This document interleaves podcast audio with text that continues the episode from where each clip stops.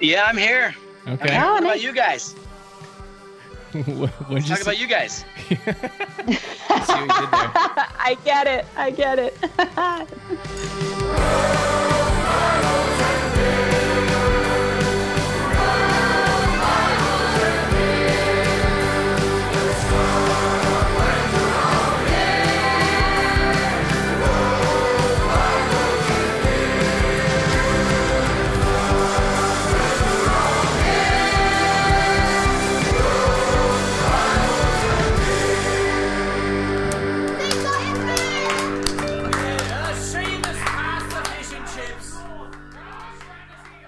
Yes. Hello. Hey, how's it going? Good. How are you? Good. I'm doing well. Where's our other friends? Who's I gone? am going to add Scott right now. Okay. Usually we're all in the same room. So we're calling Scott. I'm Zach. And Jeff is on the road to visit his dad. So he may or may not have signal. So we, we might not get him. Right. Yeah, that's fair. How's your day going so far? Oh, pretty good. Yeah, yeah. Pretty good. Just picked up the girls Yay. from school. I have an eight and a ten-year-old. Oh. So. Oh, my goodness. No yeah. way. Yeah, which has gone fast. Oh, no kidding. Yeah. So that's why wow, that's I, this is kind of a, your book is very interesting to me and my wife. I was going to say, yeah, I bet. Oh, I bet. Yeah, that they're at a, a good age for you to be reading all sorts of stuff. Yeah. Think about all sorts of stuff. So, so I'm happy to be joining you. Yeah. What are they like? Oh, man. They're so different. The ten-year-old is mm-hmm. uh, a dreamer. Every time we're driving, she's got her head out the open window, just kind of experiencing the wind and the sounds and and turning up the music and stuff like that. And mm. she's the one that we try to get to do her homework, but she's always thinking of something else. So, mm-hmm. and then the eight-year-old is just a fireball. And sure. she just, she'll come home and do her homework, get it done so she can get to messing around and playing and running around and stuff like that. So totally different. And we, um, same parents. It's just, it's amazing how it, I, we're not, yeah. obviously they're different people. So we, we probably react differently, but generally the same parenting style. So mm. they're still mm-hmm. so different. Amazing. What do you think about that? Nature, nurture, it's mm. obviously both, but I suppose it can vary depending on the people. But do you have like yeah. a percentage guesstimate you think about? Like that, how much one affects the other? Yeah, like the, the most current studies show us that there, it's almost more like um, instead of two columns where it's equally distributed, fifty percent, fifty percent, or like a distribution like that, that it's this interactive feedback loop where nature does something and nurture responds, which influences nature, which responds through nurture back and forth. And so you can imagine something like, um, let's just say like a, a sensitive temperament. And sensitive temperament would be the the nature part of it. And then because there's a sensitivity, Um, the people in the environment will respond to that in a certain way that could increase or decrease that sensitivity or the expression of it. And then based on how that goes, nurture impacts that as well. And around and around and around it goes. And it's more, the more I learn about things like interpersonal neurobiology and like what happens relationally that impacts like things like epigenetics, the more it just seems like we're, it's too complex. We'll never get to the bottom of it. Yeah. But, what but do you, both, really. Yeah. What do you know about mm. epigenetics? That's I I haven't looked into it a whole lot, but it's it's fascinating mm. to me how it's almost like there's so, there's more possibilities than for development than we ever could have imagined, turning genes yeah. on and off. Um, yeah. And I'm sure we're just scratching the surface on that. Like you said, maybe we'll never get to the bottom yeah. of it. But what do you think about that? Yeah, well, I think it's it's helpful because it can destigmatize a lot of stuff. People blame themselves or blame other people. And I think we can just say, like, we're going to do the best we can to understand what mental health is and what development is. But really, it's just so complex that we do what we can. But what we know, one of the things that's that field of epigenetics has helped us in mental health is around the activation of, of certain um, genes based on traumatic stressors. And so we just need to learn how to support people better. We need to learn how to decrease stress. Um, painful events can bring anything up, even for the most well-resourced and resilient people. So even something like schizophrenia, we say there's a what's called a two-factor theory or stress diathesis model, where you might have the latent gene for schizophrenia or like the the predisposition, but you you may not develop it unless you're in a significant enough um, of a stressful environment for that gene to kind of be turned on. Um, and then there's some people who will never get it no matter how much stress they have.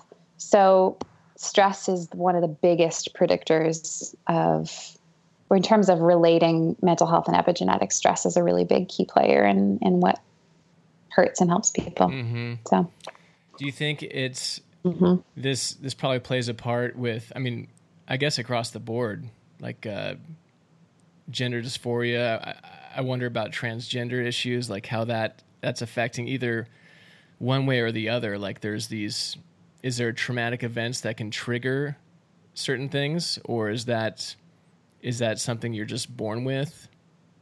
Can you start over? Just, it was lapsing a little bit and I want to make um, sure I heard the question. Yeah. Um, it, it was related to, hey Scott, are you here, by the way? I see you. Can you hear us? Hmm. I am here. All right. Oh. You sound good. Yeah. I cannot, I cannot figure out how to turn the video off, so I apologize that I still pop up.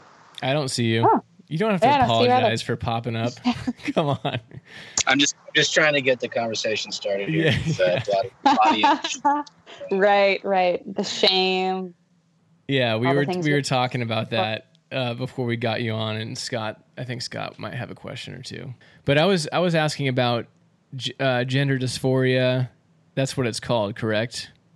Mm. Um, and it, the name changes all the time. Okay. Yeah. And I guess it's just, it's something I'm mulling over. Just, it's fascinating how people are the way, like how they get to where they're at. And even with you and writing this book, and we're going to get there to like w- why you're doing what you're doing and why you're writing the book. And, um, but just the tough, complex issues, like from a Christ for us, from a Christian perspective, mm-hmm. a lot of, mm-hmm. a lot of conservative side would, they want to say that, well, it's just a choice, whether it's transgender or whether, um, L G B T, whatever the case. But the epigenetic end of things doesn't mm. let, it feels like it doesn't let anybody really rest in a safe answer, like that it's just a choice. You can choose to do the quote good or bad thing. And, and also there are environmental factors that impact the way you behave or, or what you believe or mm-hmm. what, how you think. So I don't know mm-hmm. if you have any professional thoughts regarding that. Yeah, it's interesting to look at, like, if you call it gender dysphoria from a mental health perspective, because mental health and what we decide is functional or dysfunctional, pathological or healthy is is mediated by what's kind of in vogue culturally at the time. So if you think of things like hysteria, which were, you know, the which is the clinical name for, you know, a hundred and however many years ago for when women were really distressed, they thought it was because women had a wandering uterus. That's what hysteria means. Mm. But when you look back at the case notes, it's, it seems that it was actually women who had experienced sexual trauma who were just kind of acting out the sex, their sexual trauma because there was no other way to act it out or express the narratives is what have happened. And so it's really hard to separate like what is culturally mediated and what is neurobiological with mental health, because so much of our expression of our experience of being human is mediated by our cultural context. So there are mental illnesses that you would see in Asia, uh, but don't exist here. Mm. Is that because they're not biologically mediated? Is it because they have different genes, or is it because they experience some sort of similar level of distress, but they do different things with it on the outside? Hmm. Mm. So there, there's like things like shrieking disorders and things like sensory disorders that don't show up anywhere in North America because of how we're socialized. So it's mm. really hard to say, oh, hello. You want to say hi? Come here. Get in the mic. Say hi. hi. Say hi to Hillary. My name's Hillary. Nice to meet you. Hi. What's your name? Hi, what's your name? I'm Gwen. Gwen. Oh, Gwen. So lovely to meet you. Did you do your homework already today? Yeah. I bet. What are you up to tonight now? Um, nothing, I guess. Nothing? Soccer oh, practice. Oh, I'm sure you... Oh, yeah, soccer practice. That sounds good. Do you like soccer? Oh, that's so cool. What's your... Are you reading any books right now? No. Mm. That's not true. No, I'm not. Oh, not currently. Not at this moment. Ah. Do you have any favorite um, books that you read or any favorite characters from books? I don't know. What's your favorite you character? I don't know. No. Yeah, that's tough. Have you ever heard, Gwen, have you ever heard of Harriet Tubman? Harriet Tubman? No. When I was your age, when I was about eight, she was my favorite person to read about. I had all the books from all over the city about Harriet Tubman. And so maybe you could ask your parents to tell you about who Harriet Tubman is later. Okay. We can do that. She's a firecracker just like you. Awesome. Bye. Bye, Gwen. Thanks for saying hi.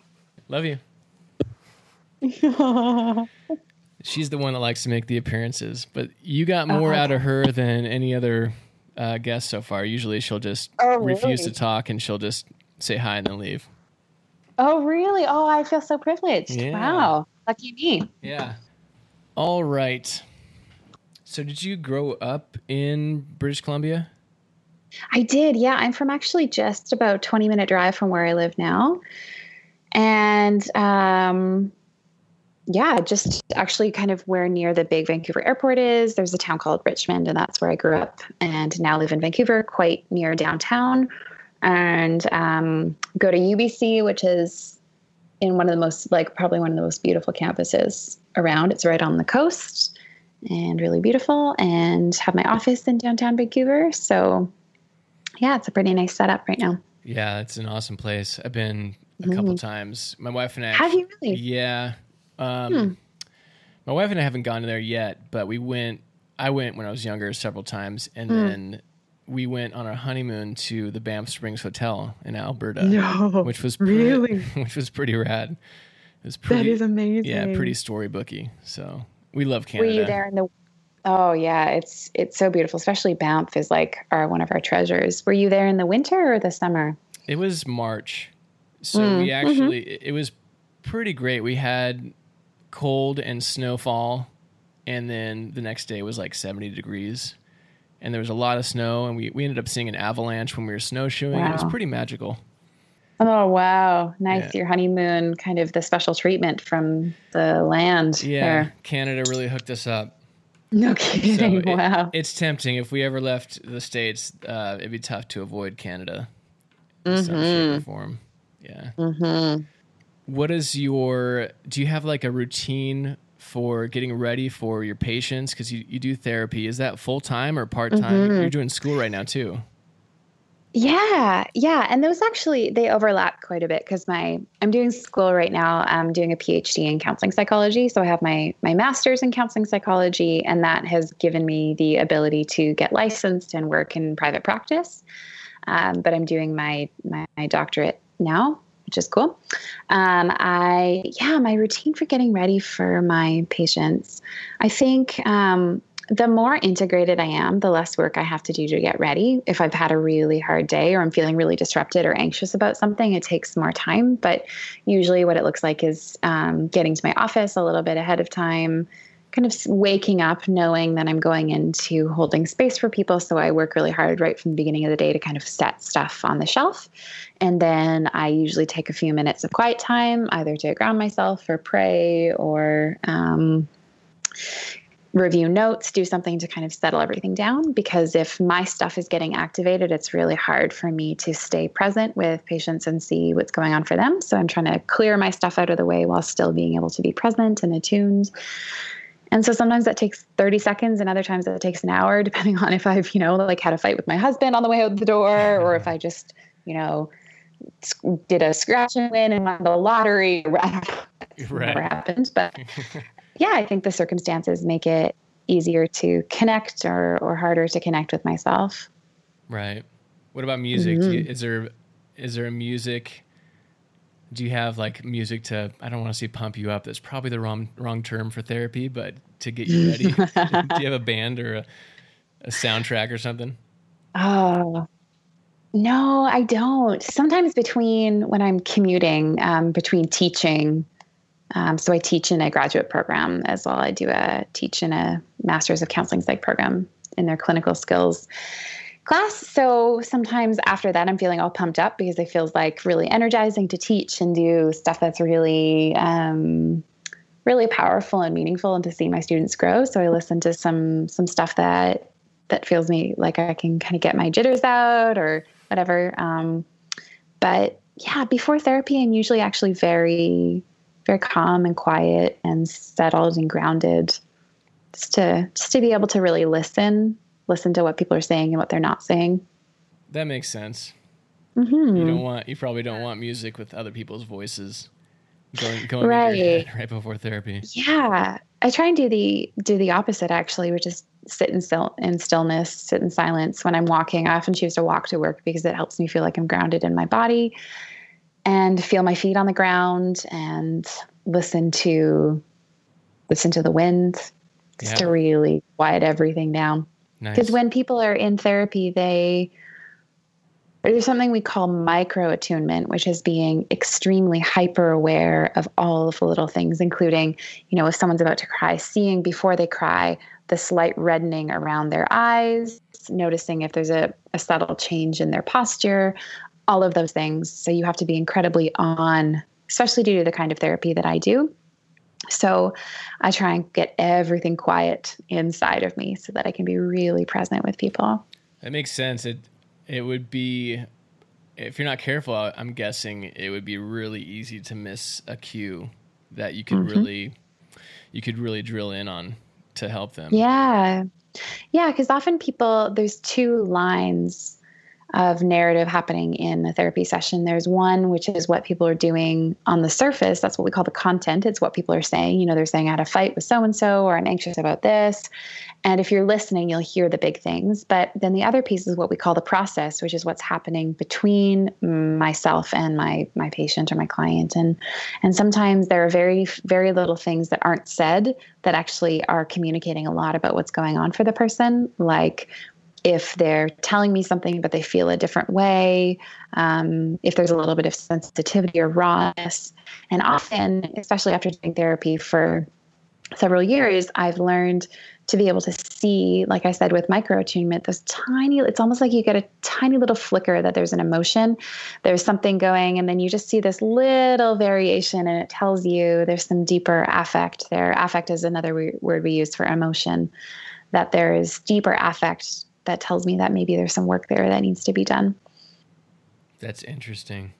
Is there yeah. like a s- super common, I guess everybody's different, so it's, it's almost a ridiculous question, but is there a common thing or phrase people will say about their day or about how things are going where like you instantly know what it's about? Mm. Mm-hmm. You know, it's really there. Yeah. Yeah. And I think that it starts even from the moment when I greet someone and say, nice to see you today. How are you? And if what they're saying doesn't really match what's going on in their body, but you know, if they say good or, you know, I'm okay. Um, my favorite is when people come into therapy and they don't really want to talk about themselves, which is why they're there. Yeah. And I say, how are you doing? They say, I'm fine. How are you? Let's talk about you. And I'm like, oh, you don't want to talk about you today. I know what's going on here. Nice try. So that's a classic. Uh-huh. Like, oh, you're going to pay me all this money to hear how I'm doing? I don't think that's what we do here. Yeah. I'm sure eye contact. Right. Absolutely. Yeah.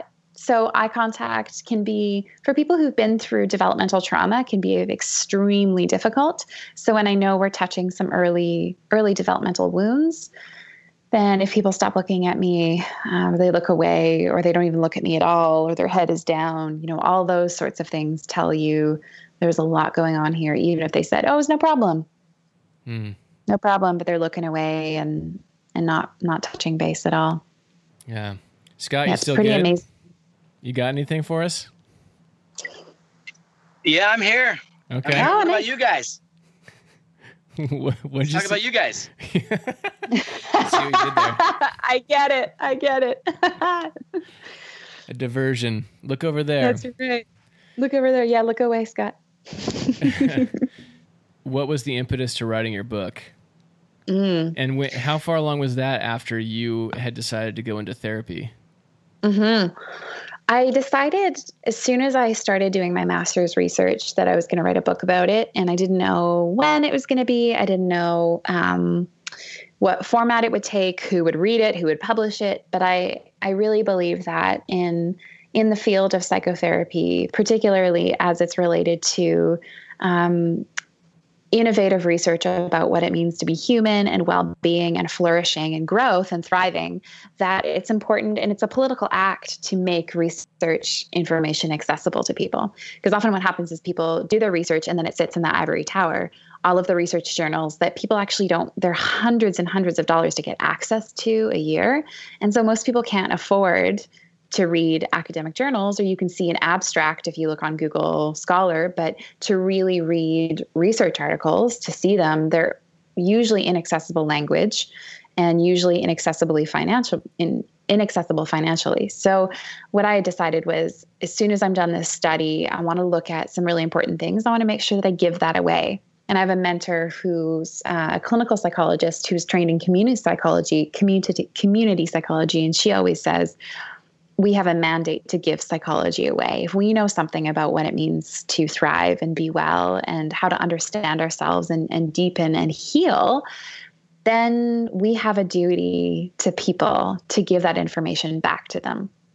So I had promised myself that that would be an important part of what I did. So I, I published my research, and I published most of my research in academic journals. But when I think things, things could make a, a big difference in the lives of people, and it could change something for them, it could help them heal, it could protect them in some way, then I want to make sure that that is accessible. So when I was done my academic research for my master's, which was the foundation of this book, Uh, I was speaking at a conference, and I met a woman who actually ended up writing the foreword for my book. And she said, you've like, you've got a, a message to share, and you should do that. And kind of mentored me and walked me through the process of finding a publisher. And, and so that was actually the catalyst for it being this book in this form. Getting into, getting into the book, I know you share your story in, in your eating disorder that you had, and mm-hmm. how you walked through that. Will you take us into that a little bit? Mm-hmm. Understanding a lot of it's in the book, but I don't want you to spoil everything, but I'd mm-hmm. love to hear some of that.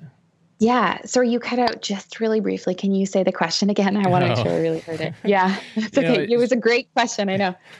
It was just related to your struggles with an eating disorder. Yeah. How, yeah. what were the triggers for that? I don't even know if trigger's the right word, or if there's oh. like a, if it can happen slowly and then all of a sudden it's there, right. or how did that yeah. get going? Yeah, it's a, it's a complex thing to understand eating disorders, because we, we have two words for understanding um, the development of psychopathology. And one is the, the word epiphenality, and the other one is The one is the other one is multifinality. And epiphenality means you can have lots of different struggles in life or experiences that end on the same presentation. So it's really normal for people who've had sexual assault to have eating disorders, uh, for people who had attachment wounds, so like the loss of a caregiver or a neglectful caregiver, um, you know, anxiety, depression, suicidality, self-esteem, all sorts of things can end up in eating disorders. But the other side, the other way is true, which is that the same thing can end up in lots of different issues. So a shame issue could end up in depression or self-harm or addiction or eating disorders. And so we know that a few things are related to eating disorder development, and we know things are more likely to show up as eating disorders, but there actually isn't a definitive thing that we can say, if this thing happens, you will struggle this way, or these things cause eating disorders, but those things don't. But what we know is that in Western sociocultural contexts, eating disorders are more common than in cultures which aren't um, aren't touched by globalization. So there's something about the the capitalist structure. There's something about patriarchy and the story of femininity that it grooms people to to have their suffering show up in a particular way. But one of the most popular opinions about why eating disorders develop is around um, emotion dysregulation. So the inability to feel and to feel well, and feelings show up on the body. Feelings are not just this abstract concept in our head. They actually have physiological correlates. So things like um, shame coming with a with a tight throat, or anger coming with hot Um, hot, rushing mm-hmm. intensity through the body. And so if feelings are unsafe and if feelings are scary, then we learn to cut the body off. We learn to do things to the body to make it go away, or to manage the amount of distress that we experience. So just kind of like addiction, um, when things are too painful to feel, people do things to get away from the things that they don't want to feel. And not consciously necessarily, but we've got this latent pain that's just kind of hanging out, and some situation presents itself, and all of a sudden that pain doesn't feel as bad, and it's really easy to behaviorally get sucked into a cycle where that goes around and around. So really common for people who've had experiences of sexual trauma um, to have eating disorders, because they've had this very visceral experience of the body being a safe or sorry, an unsafe thing. Mm-hmm. And so they're doing all sorts of things to kind of get away from the sensations in the body, to to cut them off, to manage them. That wasn't my experience. Um, I haven't experienced sexual trauma, especially not growing up. And and so for a long time in my my therapeutic process, I kept asking myself, why do I have this eating disorder? What's going, where did this come from? Because I didn't have the same um, glaring red flags. Like, I didn't grow up in an abusive home. And there is a, there is a, a less obvious story um, than the trauma one, but it's around, there's a book actually that's called Perfect Girls, Starving Daughters, around the idea of perfection and trying to feel like um, managing imperfection is something that can't be done. And so it moves into trying to control the body and trying to be perfect in some way. But it's most important to note that eating disorders aren't actually about food. And most of the time, the weight or what's happening in the body is just a, a diversion from what's really going on, which is usually an, an immense amount of in, inner experience of pain and no way to, to manage through it. So when I think about um, my experience of disordered eating and where that comes from, I I think about how I've always been a really sensitive kid, um, really finely attuned to the things that were being said and not said. And I, it happens right now that I have a job which um, is based on my relational sensitivity. I have a full career out of being right. sensitive to what people are doing and yeah. feeling and my feelings about them. But my sensitivity and my big, really big emotions and creativity and kind of wildness, I think, was was a little much for my family. And given the context that they had grown up in and what was going on for them, it was really triggering for them when I had really big emotions and really wanted to express myself in really kind of um, loud ways, loud, not just audibly, but loud, kind of visible. And I was often really hurt and wounded by things that were benign, and it, it was too much for them. And so I learned to cut, cut that off, and to feel like even just the way that I felt about things made me bad. And so I carried a lot of shame and a lot of distress, and was really depressed for a very, very long time. And I think for a time being, having an eating disorder actually made me feel good. Hmm. It felt like um, a relief in a way. And and then at one point, it wasn't a relief anymore. It was causing more problems. And that's when I started to get treatment.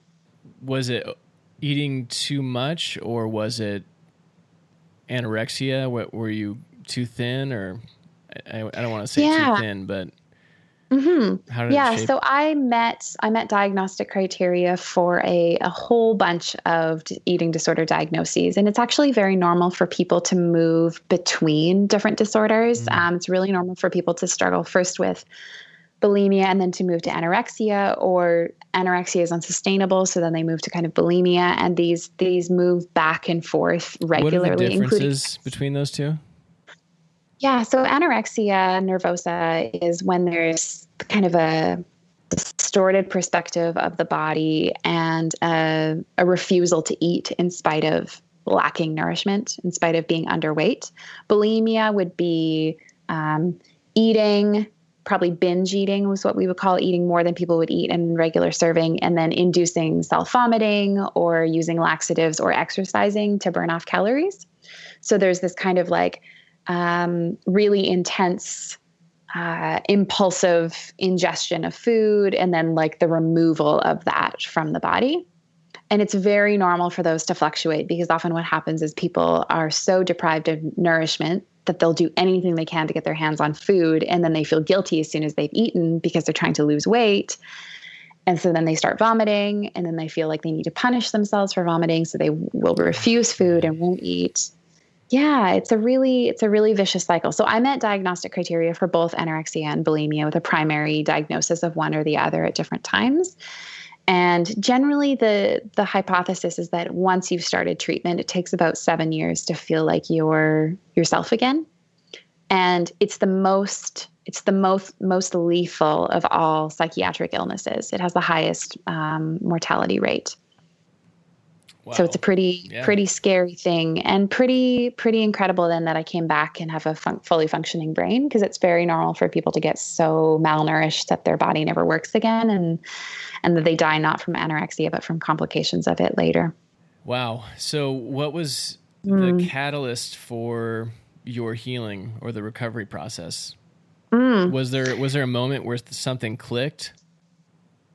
Yeah, I would say that recovery, kind of like um, most transformations, was a process that was underway long before I had that clicking moment. Um, my mom was often the one to, you know, get me all packed up and take me to a treatment program.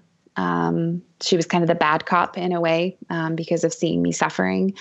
And so I was in and out of treatment programs, um, and seeing lots of different therapists, and really wasn't ready to get better. So oftentimes, and I talk about this in the book, I, I lied to a lot of people and would just get more sick, um, cause I wasn't ready to get better. And then, um, I saw a therapist who really heard me and really saw me, and we didn't really talk about disordered eating a lot. We didn't talk about weight. We didn't talk about food. Um, she really saw me, and it was through our relationship that I felt like I had the courage to engage with my life again, because at that point I was pretty, pretty non-functional. And so I use this metaphor in the book of, of her putting her hands around a flickering flame that I didn't know was there. And she, she protected it in mm. such a way that that flame could grow until I could learn to put my hands around that own, my, the flame myself, and mm. say to myself, like, I know how to take care of that, that thing in me, that spark in me that wants to stay alive. So there was, I would say, a few moments in relationship where I had the courage to start looking at myself, but I, I don't ever remember a single moment where I said, um, you know, this is the turning point. I think there was probably between um, eight to twelve years of me saying, like, I hate this, but I don't know another way. And then it just became easier to choose another way. Because I want to, I want to dispel the myth that, like, I think we like to have these, these salvation moments, these Paul road to Damascus moments where all of a sudden things become clear and that we see them. But for a lot of people, their journey with depression or anxiety or mental health is waking up every day and choosing their medication instead of not choosing to take their medication. And over time, they realize that life isn't so hard, and that there aren't these like miraculous moments that we looked for. That I think that they happen for some people, but if they don't happen, it doesn't mean that you're not working hard enough. It doesn't mean that you're not good enough. It doesn't mean that you're not trying. Right. It's kind of like, it's almost like anything. And, and like you mentioned, mm-hmm. the consumer culture where you see mm-hmm. the quick fixes, whether it's for your body or diet or a job or whatever it is, or the the road to wealth or out of poverty. Like everybody's sure. got, there's enough people that do have those flash moments, but it's not, it's not fair for the rest of us, because that's mm-hmm. generally not how things work. Also, it's really, right. it's yeah. really interesting that your therapist, I don't know if therapists are just good like this, but they saw past the anorexia and just uh, bulimia. It was like um, they saw you, they saw past that to who you were, which is what kind of helped the process along. Yeah, which and I have to priceless. say that I had many, many, many, many, many therapists who refused to do that and didn't know how to do that and didn't have the skill to do that. Because I think, honestly, they're just like with any other job, we can take the easy road out as therapists. And the easy road out is is um, sitting behind a clipboard, just listening to someone talk and maybe doing an intervention, which doesn't take anything from us. But I find that the most demanding therapy that I ever do, but also the most effective therapy, is when I'm human with someone. And when I see their humanness and I love them in that, and when we just show up together as people instead of a hierarchy of the knower and the not knower, the sick and the healer, the the credentialed and the layperson, that there's just this kind of meeting in a place where none of those distinctions matter. And and that reminds us that none of the labels matter anyway. Like the labels are just the words that we have constructed to identify what a cluster of symptoms is, but it doesn't explain why we're suffering, and it doesn't explain what the person went through. That's the whole problem with epiphenality and multiphenality, is that we can have all of these conditions and all of these life experiences, and we still don't really understand how some people who go through trauma are fine and some people don't. You can take a good guess, but it's more complex than saying this is the you know, this is the missing puzzle piece. But I think that there is something incredibly healing about showing up with someone and letting them see you and seeing them. And I think that's ultimately what we all want anyway, especially when we're hurting the most, to not be the person who's sick, to not be the person with the diagnosis or the label, but to be the person who, who just has a lot of pain and needs to not feel alone in it. Yeah. It's almost like the science can only take you so far. And then the art side of it, it's almost like it's an art. Mm-hmm. You should consider, do you consider yourself an artist a little bit? The artist formerly known as Hillary. Yes. I think, um, I think of the, of psychotherapy as an art and science. Yeah. It's, um, because feelings, we have enough information about feelings to understand how they show up in the body and what they do in your brain.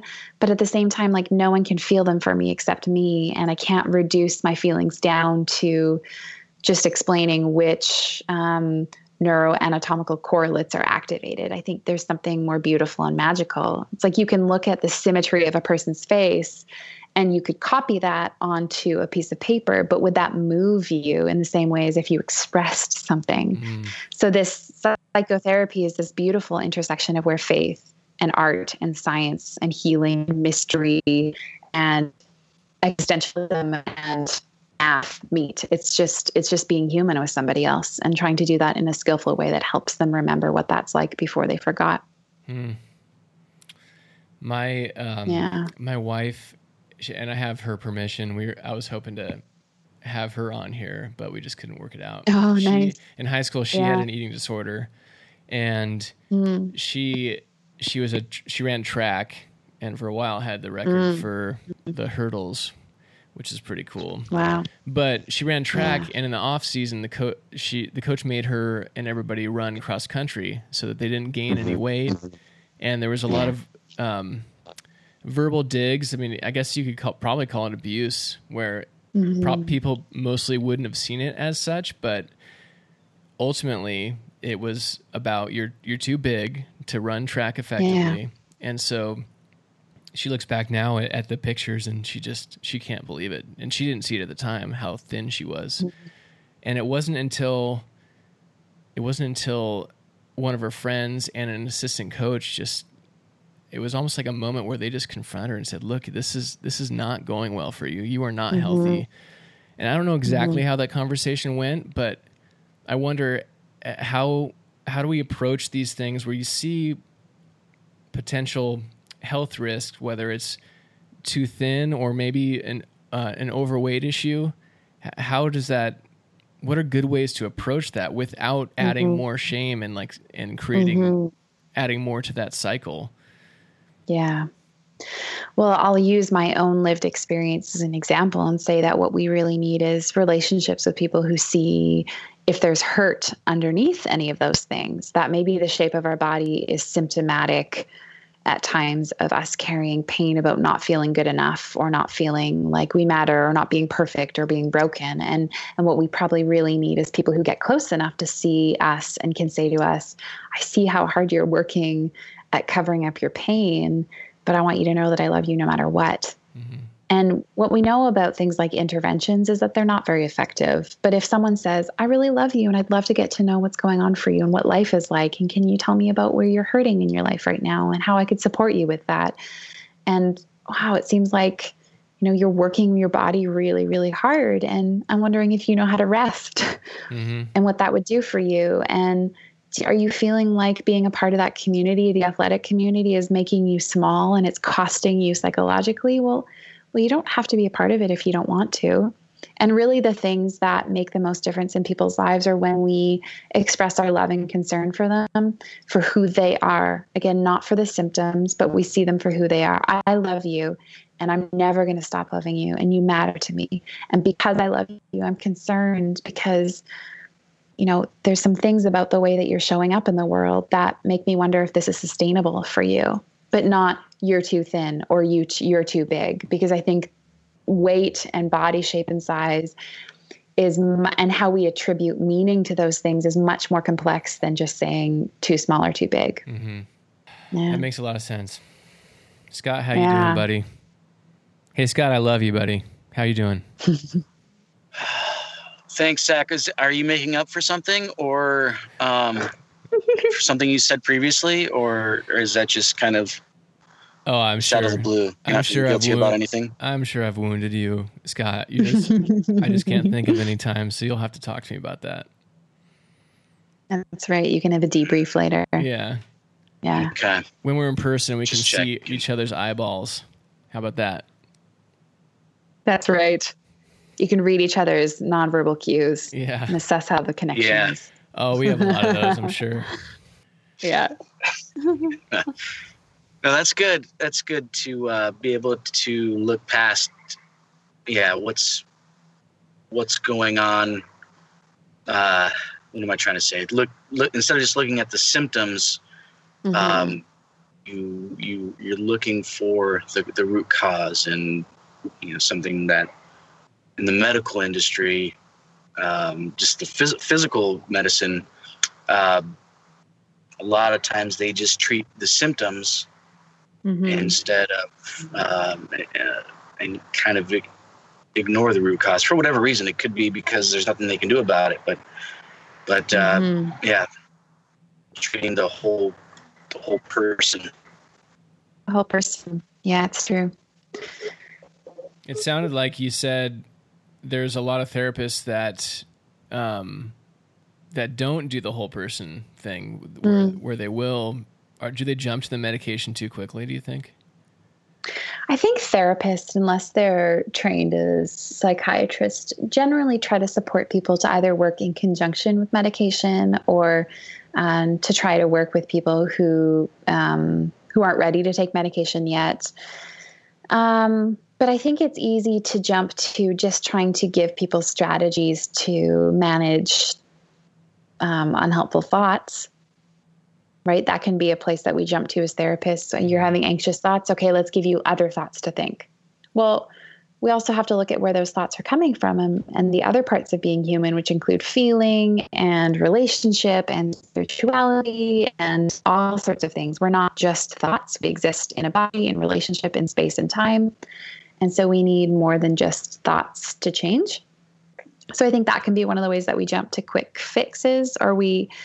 It's really normal as therapists um, for your inability to go a certain place to show up in how you work with your clients. And so therapists who have trouble feeling shame are going to have a really hard time talking about shame with their clients, because mm-hmm. you can't go somewhere with someone that you don't, you can't go on your own. So it seems that the more work that I do on myself, the more therapy I've had, the more, um, self-reflection and personal growth that I do, the easier it is for me to go anywhere my clients want to go, because there aren't these places that I've decided for myself that I just don't, I don't talk about that, or I can't go there. It's too scary for me. And when I've stared my ugliness in the face, when I've stared in the face death, um, even the desire to die, And that's not something that, you know, that is scary for me anymore. I mean, it's not healthy, but I don't, mm-hmm. I'm not afraid to talk about those things. And so it's easier for me to say to a client, I, I'm worried about you because it sounds like you're sounding suicidal. And I, I'm not going to pretend that I don't hear that. So let's talk about if you're wanting to kill yourself, because that needs to be something that's addressed instead of being so scared to ask that I don't. Mm-hmm.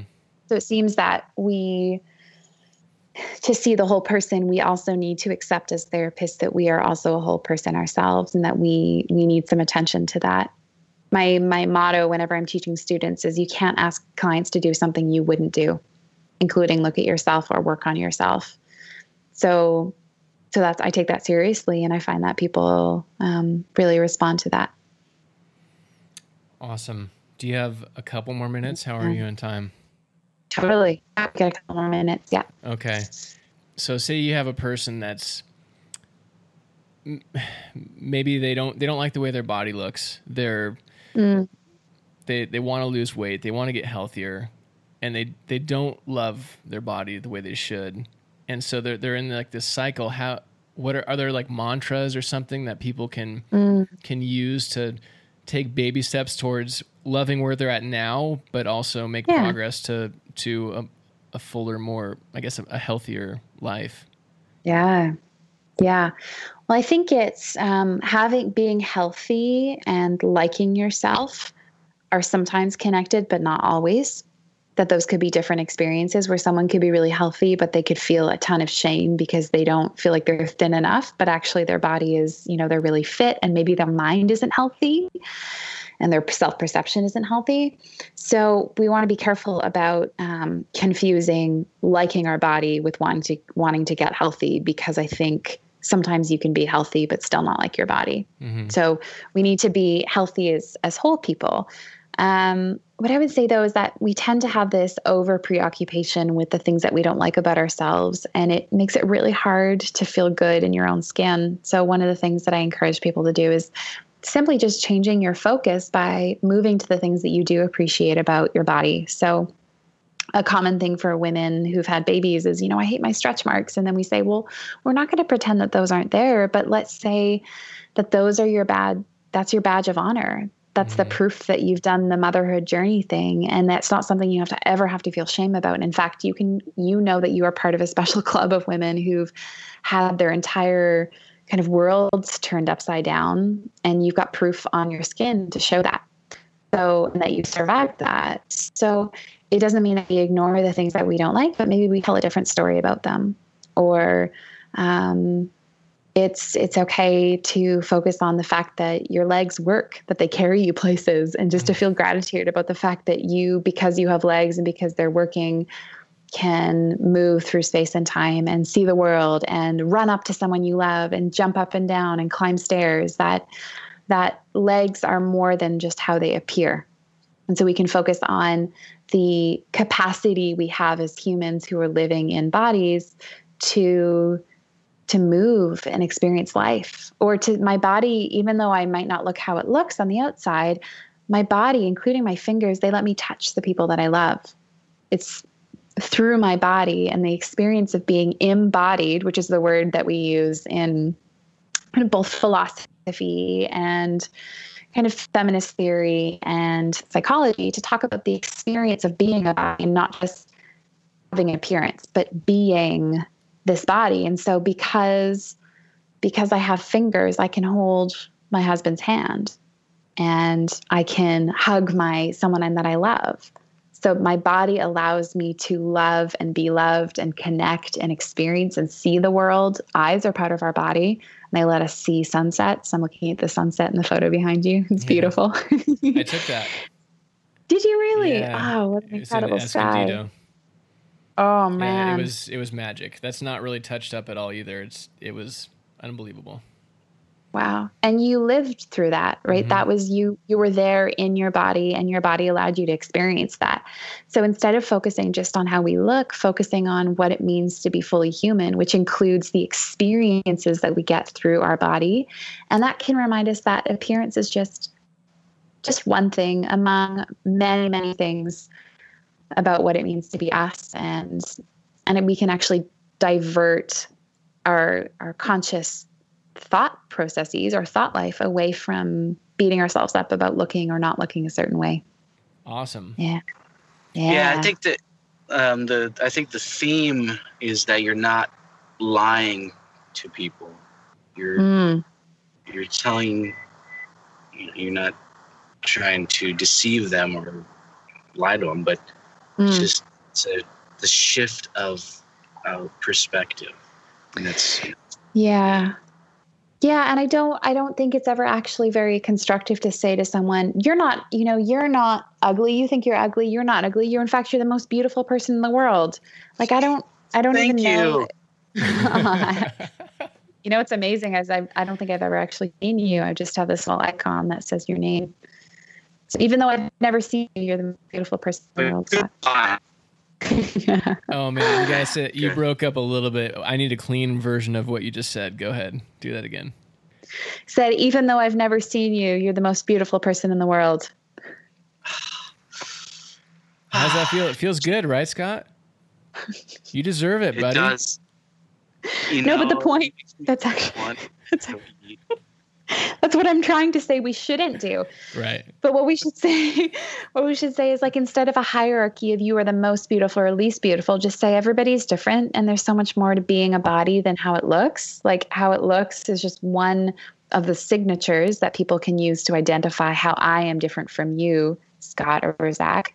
But my looks don't define my sense of worth or value as human. So instead of focusing on being the most beautiful or the least beautiful, focusing on just being and ability and function and capacity and sensation and the fullness of feeling and all of those things that move our focus away from appearance into the things that we know are true. Because even if I said to you, you, you know, to a client in my office, you're the most attractive person in the world, what happens in forty years when they're older and they've got some battle wounds and maybe they go through chemo and they lose their hair? And am I really going to say objectively that they are the single-handedly most attractive person in the world? No. I think the hierarchy of who is attractive and who's not, and that this false, like, story about there being a level of value based on attractiveness, I think it's garbage. And so instead of participating, I want to quit the game, and I want all of us to quit the game and just appreciate who we are and what we have, and and leave it at that. Okay. Oh, go ahead. Okay, Scott. One question. All right. Yeah, let's okay. hear it. On your on your uh, website, Hillary L McBride dot com, uh, yeah. one of the affiliates that you are affiliating yourself with is Ladies Man. Explain oh, yeah. yourself. Yeah. Ladies Man is an organization that I started with a bunch of friends. Actually, Graham Watt, who uh, works with World Vision, started it. We came alongside, and it was about turning the word Ladies Man on its head to redefine what masculinity means. Instead of masculinity being associated with the conquering of women and the oppression, the sexual oppression of women, changing masculinity to mean the promotion of the equality of women and kind of undoing what masculinity has done to men and women through patriarchy over time. So Ladies Man is an organization that kind of got started, and we've taken a little hiatus for now um, to have conversations around gender scripting and male behavior, particularly the perpetuation of the sexual oppression of women. Mm. And that's a, that'd be a great, and that's a great long conversation too, but just the mm. exploring and celebrating the the differences in the genders and the, the spectrum within each gender. Um, but do you mean sex? Um, yeah, maybe that. mm-hmm. Yeah, I this guess. is a whole other conversation. Yeah, yeah like what is yeah. what is um, what is biological, what we're born with, and a lot mm-hmm. of the that's you're right. This is what I'm trying to say. The the gender norms that are kind of cooked into our culture, and kind of breaking mm-hmm, those mm-hmm. down for, for what they are. And, right. and where where previously they, and for most people, they're still tied to the sexes and kind of exactly. exploring that. Yeah. yeah. Yeah, that'd be a great conversation. Next time. Next time. That's true. Yeah. But man, you, I heard you on the Pastards and Glorious Pastards first, and then you've been on a bunch of others, and then of course the mm. litur- liturgists, and you've humbled yourselves sure. to come on Bros Bibles and Beer, and we really, really appreciate it. My pleasure. It's fun to have a conversation with you guys. So Hillary L McBride dot com, and then your Twitter handle? Hillary L. McBride, and Instagram at Hillary Leanna McBride. And there's two L's in my first name, so sometimes people get, get yeah. all mixed up with that. And, of course, the book, Mothers, Daughters, and Body Image, Learning to Love Ourselves as We Are. Wherever That's fine true. Books are sold. There you go. Yeah. Now you're talking. All right. Really appreciate it. Thank yeah, you so much. Yeah, it's on Amazon.